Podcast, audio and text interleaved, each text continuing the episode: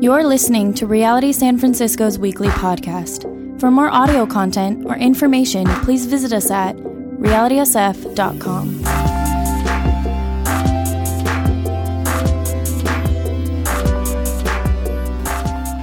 Good to be back with you guys. Um, for those who don't know, my name is Francis. I minister out in the um, Bayview district, um, and which I don't know what I'm doing out there. I, I so don't fit. I, have never even smoked pot. Um, sorry if that disappoints some of you. Um, but I want to thank you guys for having me. I mean, for several reasons. I just love coming here and teaching every once in a while. But the other reason is like three years ago, my wife bought me these jeans. And you can't really wear these in Bayview. And so I've worn them like four times, and it's every time I teach at reality. Um, so it's just good to use these. It's a good gift. Um, I, want to I want to share some thoughts today, and um,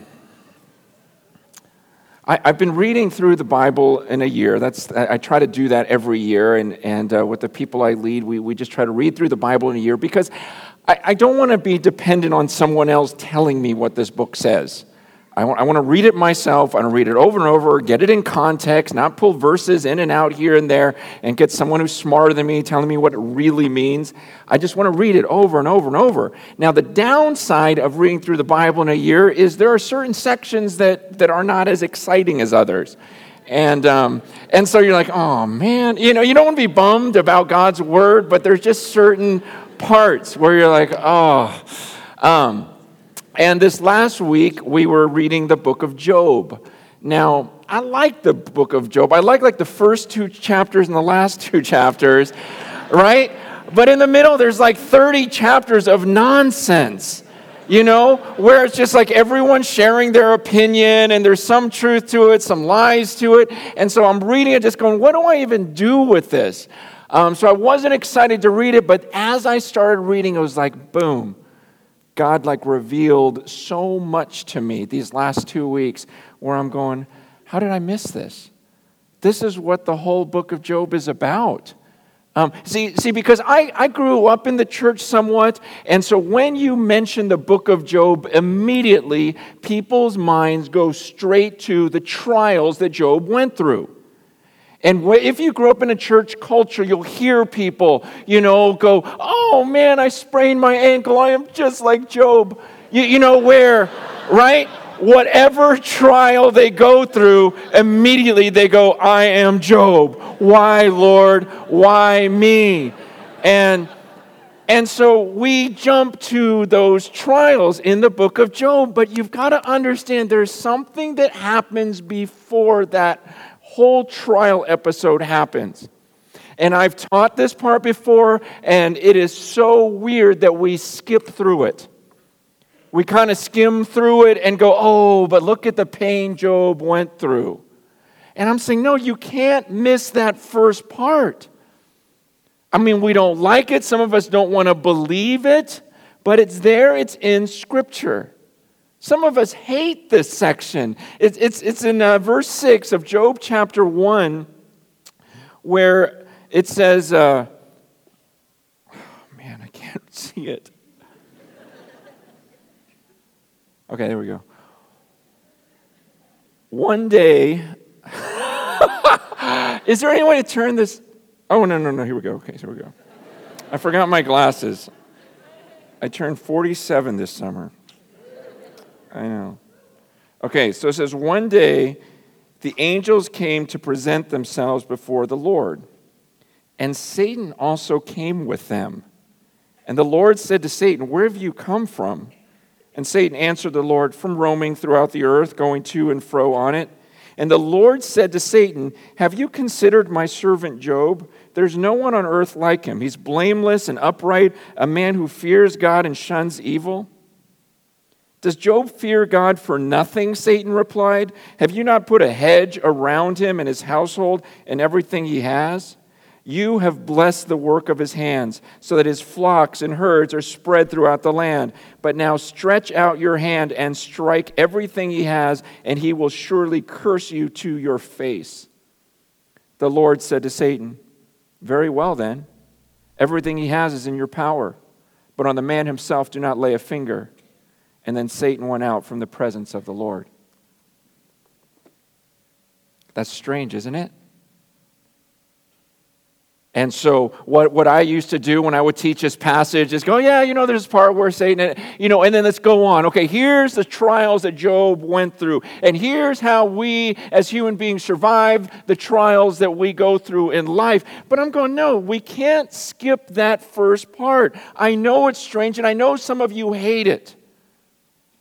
You hate this thought that there's something going on up there that, that we're not really, we don't get to see.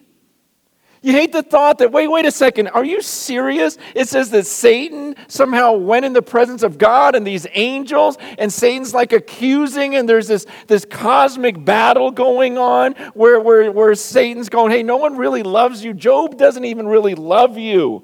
Man, if you if you would let me, just let me have some trials in his life, and guess what he's going to do? He's going to curse you to your face. He'll do it. And God looks at Satan and goes, Okay, fine. Have your way with him. Start taking things away from him. And it's not little things. I mean, Satan ends up taking everything that Job possesses. Not only that, he has all of his children die. And then later on, he, he, he, he inflicts Job with these sores all over his body. So he's just sitting there in agony, taking a, a, clay pot that's been broken and just scraping because his body is itching and the pain and everything else so bad. He's scraping these boils off his body, losing everything. And so this is so hard for us to read because if you believe this, then, then it feels almost like we're like pawns on a chessboard, right? It's like, wait, so, so God can just do that? And you just feel like the servant, or worse yet, you feel like some sort of created being who's made only for his glory. right? And somehow there's something that is superior or supreme or sovereign over my feelings and desires. There's this gap when you read the book of Job that says something else is going on. And, and then it gets worse because at the end, after all of this bantering back and forth, Job going, No, I'm living a righteous life. And his friends like, No, you're not. God must be punishing you for something. He's like, Man, I can't think of anything. You know, and they're going back and forth arguing about this. And Job's just like, I don't get it. I don't get it. I don't get it. And then the way God answers Okay, if you didn't hate the first part, you will hate the end. Because when Job just almost almost cautiously and humbly is like, "Why?" God's answer, his answer is terrible. His answer in Job 38 was, you don't, you don't ask me questions. I answer you. I, I, I ask you the questions. It says, God answers Job out of the storm. And he says this He goes, Where were you when I laid the foundations of the earth? Tell me. This is his answer. Is first of all, Job, you're a man, I'm God. I know you want to sit there on the earth and question me. Why would you do this? Why? He goes, But I'm actually the one that gets to ask the questions. And he says, Here's the first question Where were you when I created the world? And he says, Tell me because you have so much knowledge. Says, Come on, Job, I could have used you back then. that is a terrible answer. The answer should have been, Oh, I'm so sorry, Job. Did that hurt your feelings? Was that difficult? No. But his answer is, Job, where were you when I created this world? See, it's an answer that shows us this superiority. It's an answer that shows us this authority, and we can't stand the thought that someone could be so far beyond us. And yet, if you read Scripture, these are the answers that people in Scripture give. You, you, read Romans, you know, in Romans 9, when, when, when uh, Paul says, wait, if you're probably wondering if God created us a certain way, then how can he find fault? And, and, and the way Paul answers that question is with another one. He says, Who are you, O man, to talk back to God? Shall the thing created speak to its molder, Why did you make me this way? What kind of answer is that? His answer is, What are you talking about? You're a piece of clay, and God molded you into something. Do you ever see the thing that was created speak back to its creator? Why did you make me a cup? I didn't want to be a. He goes, These are the answers in Scripture. And God says in Isaiah 55, He goes, You see the heavens up there? He goes, As high as the heavens are above the earth that's how much higher my thoughts are than your thoughts.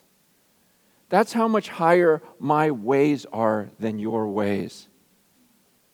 You guys, it's a very, very humbling, humbling passage. Um, I, I, was going to bring this illustration today, and I, I just couldn't figure out how to do it. But I, I did this thing in my church uh, years ago, probably 15 years ago. We used to have these things called overhead projectors. Okay? So, do you guys remember those? Okay, some of you guys don't. You, you were like a fetus, and uh, it they they. Uh, there was there were these translators before we could put words on a screen through computers and stuff there was this thing where it shines light and you could put a transparency on it and it would just flash onto it was very high tech back then and you would like you know professional you know guys that would put the things on the screen and it would shoot up there and what i did one week was uh, I drew a circle on that screen so everyone would see the circle up there. And then I had like this clear cup, like a clear plastic cup. And I had like seven or eight of those, you know, those roly poly bugs? The ones where if you flick them, they roll into a ball. You, you know what I'm talking about? Okay, okay, okay. You guys were like, what? And, uh, and I put them on the overhead, you know, inside the cup, so they're just kind of running around. And I told a group about this size, I go, Okay, everyone pick one because I'm going to release the cup and we're going to see which one gets to the edge first. Okay, so, so everyone pick one, cheer for a bug, and uh, and I release it, and you just see these thousands of people screaming like, "Go, go!" You know, and you know when the one bug gets across the circle, you know the certain section cheers, and everyone's like, "No, do it again, do it again." You know, um, but my whole point, I was going to do it today, but I thought, oh, I don't want to go digging for bugs. And, uh, but the whole point was I, would, I looked at the group afterwards. I go, do you think these bugs had any idea what was going on? Do you think they had any comprehension that there's thousands of grown ups, adults, screaming for them to get across this magic marker, this line? Like they have no clue. They're running, they're doing their little thing. They, they don't know, wow, a light, what's this light? And they just start scurrying. They don't even know what's going on. Meanwhile, there's this bigger picture going on in this room. That's what the book of Job is showing us that you guys, it's not about this right now. Okay, this is all we see. But if this is your whole life, like you're going to try to make sense of the earth by just this, it's never going to happen that somehow right now as we're going we're, we're talking about this there's a bigger picture going on. That there's an accuser. The bible says in, in ephesians 6 he goes this, this battle that we go against it's not flesh and blood. There's a bigger battle going on. There's a spiritual warfare going on. And somehow i'm a part of it Somehow the Bible says there's this cloud of witnesses that's looking on and, and they're watching how I act. And so, so my thoughts, my words, my actions, they're not just about me and it's not just about you, but there's something bigger going on. That was the book of Job was, was watch. No, look, watch what Job does. This guy loves me. No, even if he goes through difficult times, he still loves me. Look, see, see, look, I told you. He, he, he, he's gone through all this and he still says, Blessed be my name. He won't curse me even through the trials. And somehow we have to get beyond the here and now, what we can physically see, if we want to make sense of this life. Otherwise, we'll be like Job and his friends, just talking about these immediate things and talking nonsense and philosophy and I'm so wise. No, I'm wiser, and everyone has so much wisdom.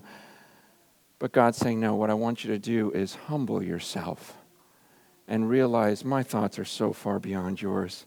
My ways are so far beyond yours. You'll never understand the trials in your life until you understand the bigger picture. And that's what the book of Job is about.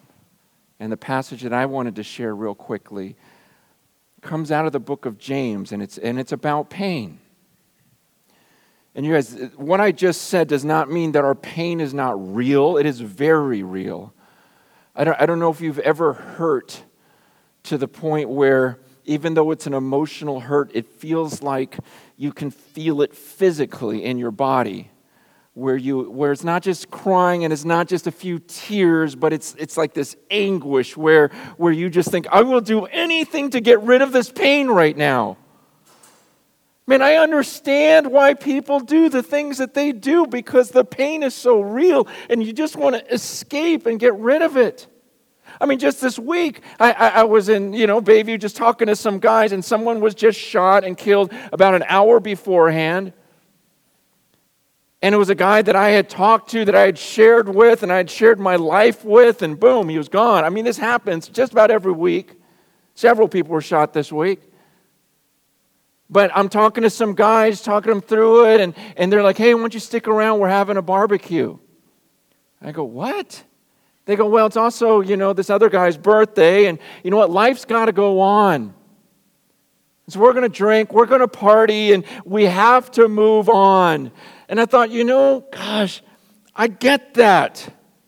Here's someone that's so dear to you, and I don't want to face it. So maybe if I medicate myself enough, I can just dull and not think about because the pain is so real. Man, I, I, remember a time in my life when it just hurt so bad. Like for week after week after week, where I was just like, I can't take this anymore. And just the thought goes through your head maybe I should just end it all. Okay, so I understand there are times where it's like, this pain is killing me. And then you have a verse like James chapter 1, verse 2, which is maybe the most difficult verse in the Bible to apply. In James chapter 1, verse 2, it says, Consider it pure joy, my brothers and sisters whenever you face trials of many kinds. Consider it pure joy, my brothers and sisters, whenever you face trials of many kinds. Okay, trials of many kinds. It's not saying one type of trial.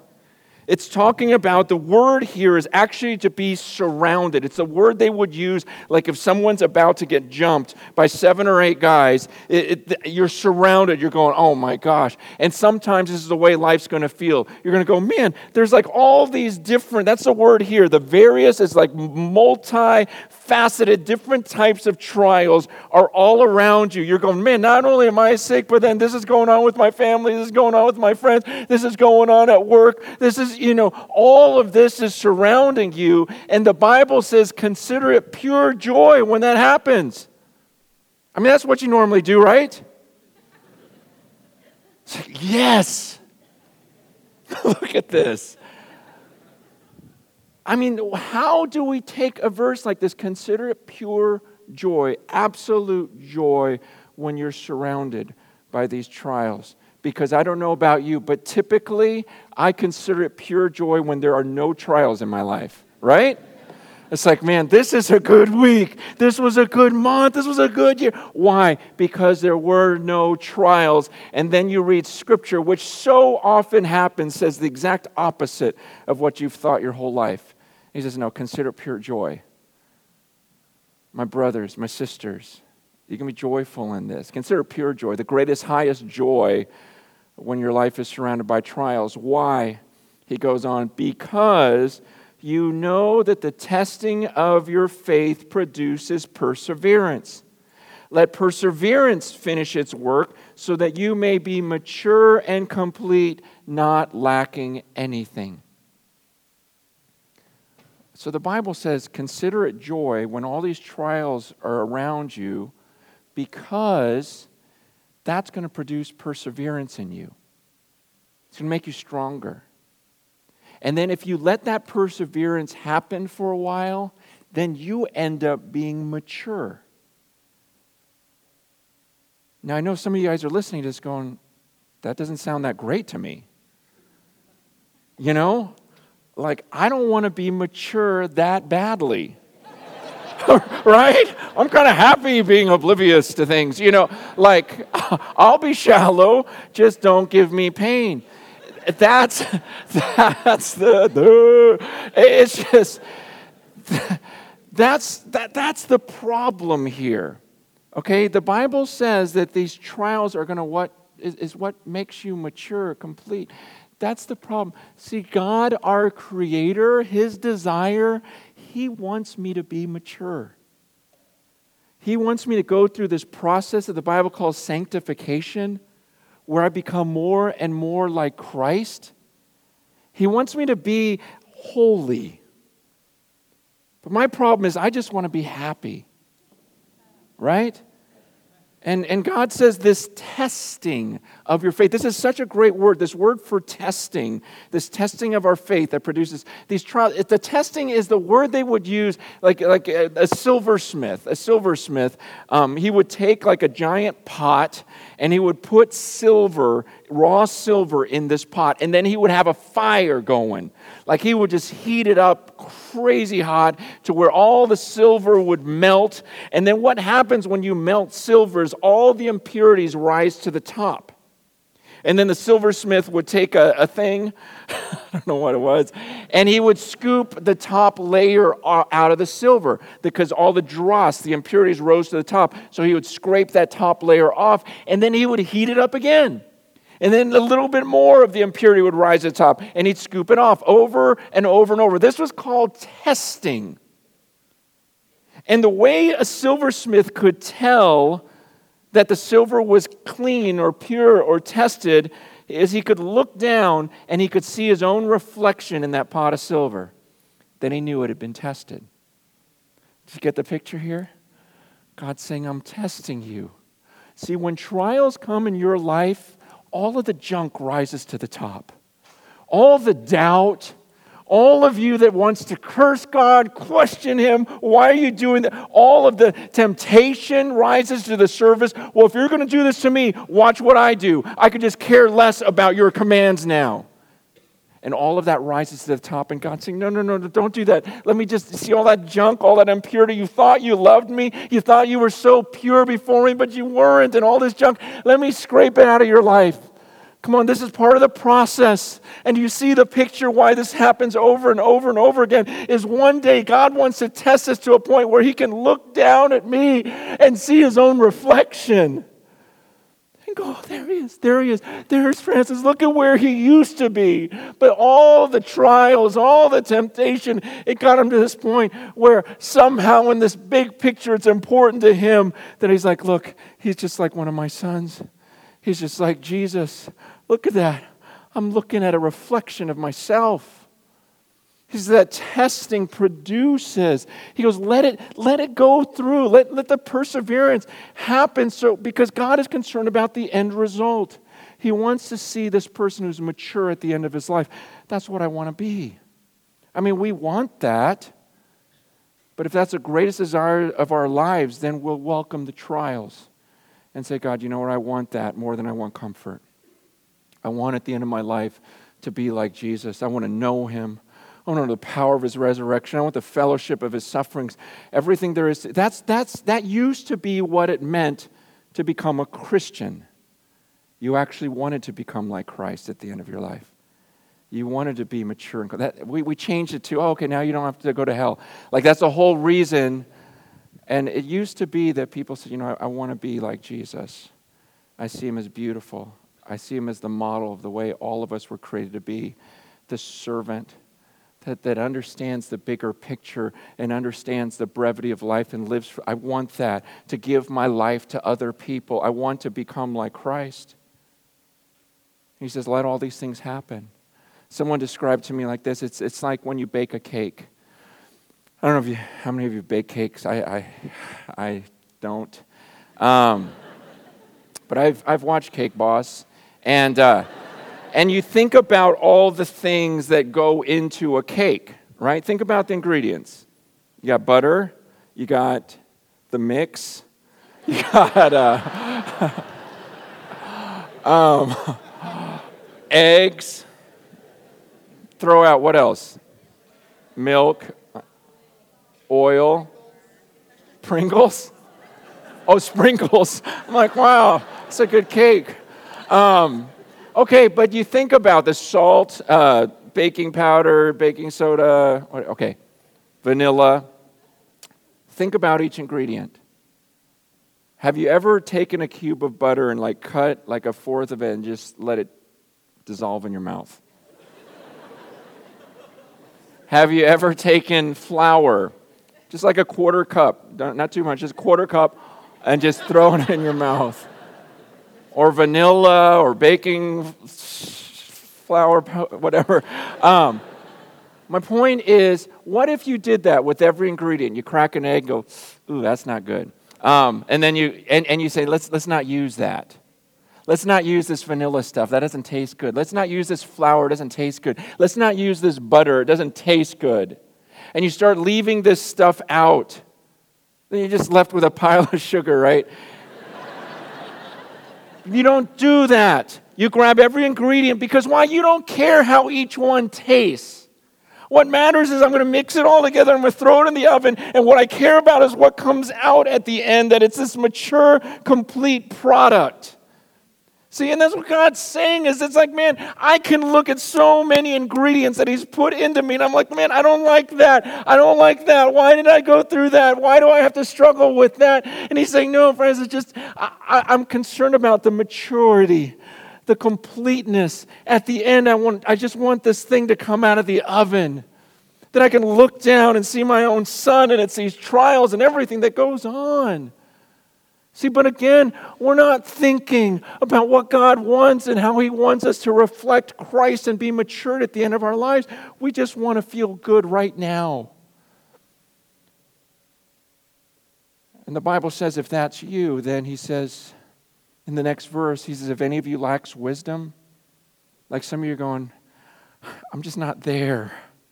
I just want to be. He goes, if anyone lacks wisdom, He says, he should ask God. Ask Him. Look, some of you right now are saying, man, I didn't get that. I didn't understand the bigger picture. I'm, I'm still not sure if I really want to be like Christ. I just wanted to feel good. Even coming here was so that I could feel better about myself. And, and, and it's like God saying, Pray to me. Pray to me. I'll help you understand this. Because right now you're going, man, I don't want any trials. And he goes, man, I get that, I get that, but pray to me. Ask, and I'll give you the wisdom. This is not just some verse that you take in isolation the next time you're going to take a test and go, God, give me wisdom. You know, I want to ace this test. That's not what this is about. It's about in the midst of trials. If you don't have the wisdom to understand what's going on in your life and how this could be a good thing and how you can use it for His glory, he goes, pray for that type of wisdom. And God will give it to you. He'll give it to you generously. Man, I'm telling you, I look back now, I thank God. You know what? I'm thankful that my mother died while she was giving birth to me. I'm actually grateful for that now. I'm actually grateful for when my stepmom died when, in a car accident when, when I was eight. I go, God, you know, I get it now. I'm actually thankful. I'm actually, this is crazy, but I'm thankful that I had no relationship with my dad and the way he beat me and rejected me and everything else. And, and, and then when he died when I was 12, man, I, I actually go, gosh, that, that made me who I am now. I'm actually glad there's a, I understand this life is just short, facing death throughout those early years. I'm going, I get it, I get it. You're, you're turning me into something a person that could actually help others in their grieving. Thank you, Lord. See, but that, that's not normal. That's a wisdom that comes from God. He's saying, man, even through the pain, ask God, give me wisdom. Help me understand this. He goes, but when you ask, don't doubt. He says, when you, when you pray and you doubt, he goes, you're not going to receive anything. Says, I'm asked without doubting, because the one who doubts is like a wave of the sea. He's a double minded man. You're just kind of blown and tossed. It's like, well, I believe, eh, I kind of don't. I kind eh, I'm just going to throw up the prayer anyways. He goes, guess what? I'm not going to listen to that. Come to me. Accept humbly that my ways are beyond yours. Okay? You're not that smart. Sorry. Okay? As far as the heavens are above the earth, that's where I am, and here you are. Okay? And so you humbly come before me. Not with doubt, like you might know better than me. You might give me some insight into something I don't understand. It's like, no, God, you're so far beyond me. I just don't get it. That's the thing I've learned about this book that has helped me so much. I read so much of this book that I disagree with. We're all going to read things in this book we disagree with. The question becomes when you disagree with it, do you assume God is wrong or you are wrong? That's, that's the issue, you know? And I've chosen to live life going, I'm going to assume that the eternal one knows more than the 47 year old. I'm going to assume that his wisdom, like he says, is beyond. And I'm telling you, it changes everything. And it's that type of humility where you come before God and go, okay, you know what? I'm not doubting you. I'm doubting myself right now because I'm questioning you. I'm doubting you right now because I'm angry. I'm, doubt, I'm doubting myself, I'm sorry, because I'm angry or this feeling, that feeling. I'm not doubting you. Help me, Lord. And he goes on in the next verse, in verse uh, 9, he says, Believers in humble circumstances ought to take pride in their high position, but the rich should take pride in their humiliation, since they will pass away like a wildflower. For the sun rises with scorching heat and withers the plant. Its blossom fails and its beauty is destroyed. In the same way, the rich will fade away even while they go about their business. Again, he says, Those of you that are in humble circumstances, maybe you're going through trials right now, he says you should actually glory in your high position. You know what? Is life tough right now? He says that's actually a good thing. Rejoice in that, glory in that going, you know what, Lord? You're putting trials around me. I'm going to take joy in this because you're going to mature me through this. And then he says, The one, is your life easy right now? You just loaded with money and, and you're looking good and everything. He goes, You know what? You should glory in your humiliation. He goes, That's all going to end so quickly. And there's a principle in life where the immediate so often robs you of the lasting that the immediate pleasures in life, we've all experienced it, right? Haven't there been times when there's an immediate pleasure right in front of you and you just jump all over that? And it destroys something that could have lasted. And that's what you see in Scripture all the time. It's about this faith that says, okay, I'm going to give up the temporary and the immediate for something that's lasting. So on this earth, you know what? Like Jesus says, you will have trials, you'll have pain, but it's all about, I believe that there's something coming, Lord, where moth and rust don't destroy. And all my money, my health, whatever energy I have, I want to invest in that. And I'll, I'll take what I need to take on this earth because I believe something is coming. See, if you don't believe that and you just think here and now and are trying to make sense of it all, it's not going to make sense because Hebrews 11 says there's people who die in the name of Christ. They never got to enjoy this prosperity and this health and wealth and comfort. But that doesn't mean they don't have an eternity waiting for them, where because they've sacrificed things on earth, that they actually have a huge, huge eternity waiting. And then the, the verse kind of, or the section somewhat concludes with verse 12. Listen to this Blessed is the one who perseveres under trial. Because having stood the test, that person will receive the crown of life that the Lord has promised to those who love him. He says, okay, you, some of you are going through trials that I've never even felt. I, I, I can't hold a candle to the pain you're going through right now, and there's a reason you're here right now.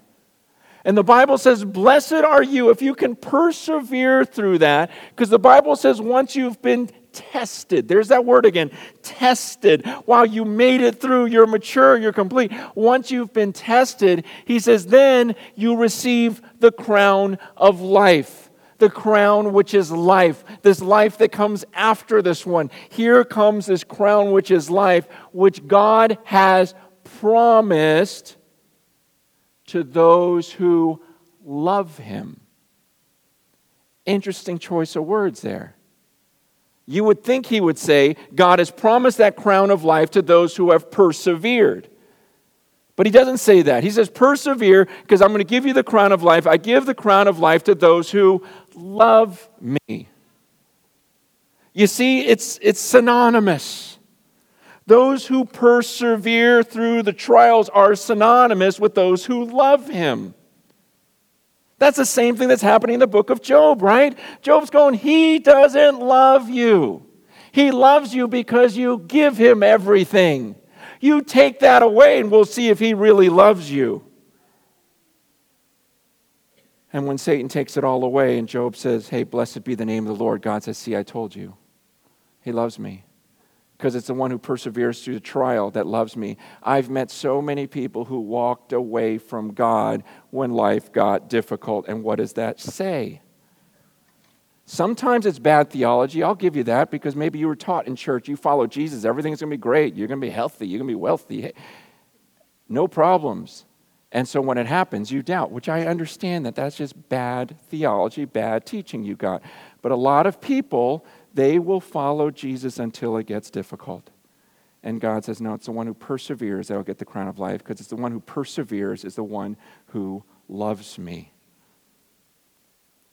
And then uh, he goes on. We don't have time to get into it, but you know, in verses 13 on, the, then he starts talking about temptations. He's not just talking about the things that hurt, but the things that tempt us and about the temptations. And, and, and again, it's right in that context of love because look, if God gave me everything, man, of course I'm going to love him back. But what about when life is difficult? I prove by enduring trials that I love him, and I prove by resisting temptation that I love him. I prove He's there's desires in this body that are just perverted, they're just sick, and that's part of life. As you'll read on, it's just, man, when I'm tempted, I'm just going, no, no, God, I love you more than that. That's why even some of us, we fast and we go, look, God, I want you more than I want food right now. I'm not even going to eat because I, I, want you more. It's like right now I'm just so hungry for you. It's like, man, yeah, sure, that steak looks good, but you looks, I'm sorry, you guys are all vegan. You know, that, that carrot looks good, but, but God, you, you know, it's saying I want you more. And here's the thing let me close with this thought. Look, when you look at life, okay, I've got, I have five kids, been married 20 years, five kids. My wife's pregnant with our sixth. I know, it's crazy, huh? I know, my oldest is in college, and I've got a baby coming, and everything in between. But I am crazy about my wife, so madly in love with her all of my children. Yeah, I have favorites, but you know, I love them all. Every parent does. You, you, try not to, but you do. And uh, but I love them all like crazy. And you know what? I wake up every morning going, "Man, this world is so crazy, God. I don't know what's going to happen today. I don't know what's going to happen to any one of those that I love so deeply." I don't know what's going to happen to me. And, and you face these types of trials every day. And the Bible says you persevere. That's part of loving me. And then come temptations.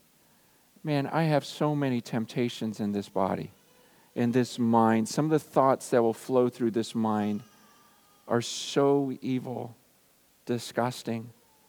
And so I have to spend my whole life fighting some of these desires and feelings.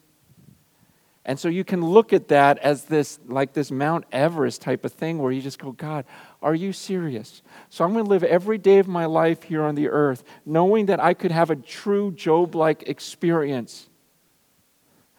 Man, and not only that, but then I'm going to have these temptations and desires every day, and you're telling me those are second to your glory and your purposes for me? So I'm going to spend my life enduring trials resisting temptation, and all of this could come at me at once, and you can just go, I can't do it. And believe me, I've prayed that to God. I've said to God, God, I'm tempted so badly right now. Why don't you just take me home, please? Please kill me right now. Because I don't know if I can make it another day fighting all of this. I just don't know if I can do it. And yet, what the Bible says is yes, that just feels insurmountable. Therefore, God says, What I will do is I'm going to put a power in you I'm going to put my, my very spirit will actually enter your body, just like he was with Christ. Remember when he was baptized and the dove ascended upon him, symbolizing the Holy Spirit? He said, I'm going to do that same thing for you. So just like he was able to walk through the trials, the temptation, I'm going to enable you to do it. And so through the trials, you're going to become more and more like Him. Remember that heart where before you couldn't resist anything? You just had to go with whatever you felt? He says, I'm going to change that heart of stone and I'm going to turn into a heart of flesh where you'll actually want the things of God. To where when you sin, you're not even going to like it and, and it's going to drive you nuts and it's, it's going to change you. It's going to give you a new power. And you know what? Through the trials, even when you lack wisdom, you can just pray to me and I'll give it to you. I'll give you generously. You'll get it. You'll start getting things. You'll start looking at life in a different way. See, all of that is available to you. If you're going to try to do this on your own, forget it. But the Bible says that God loved the world so much that despite all the rebellion, all the times where we said, You have no right to tell me what I can and cannot do, he says, He sends his son in the midst of that. And he says, You know, I'm going to have my son because I still love you. I know what you say about me. I heard you. I see what you do in secret. I still love you. And I'm going to have my son die on a cross. He'll pay for all of your crimes. And if you believe in him and you believe that he could give you the power to change and become like Christ. He says, I'll enter into you.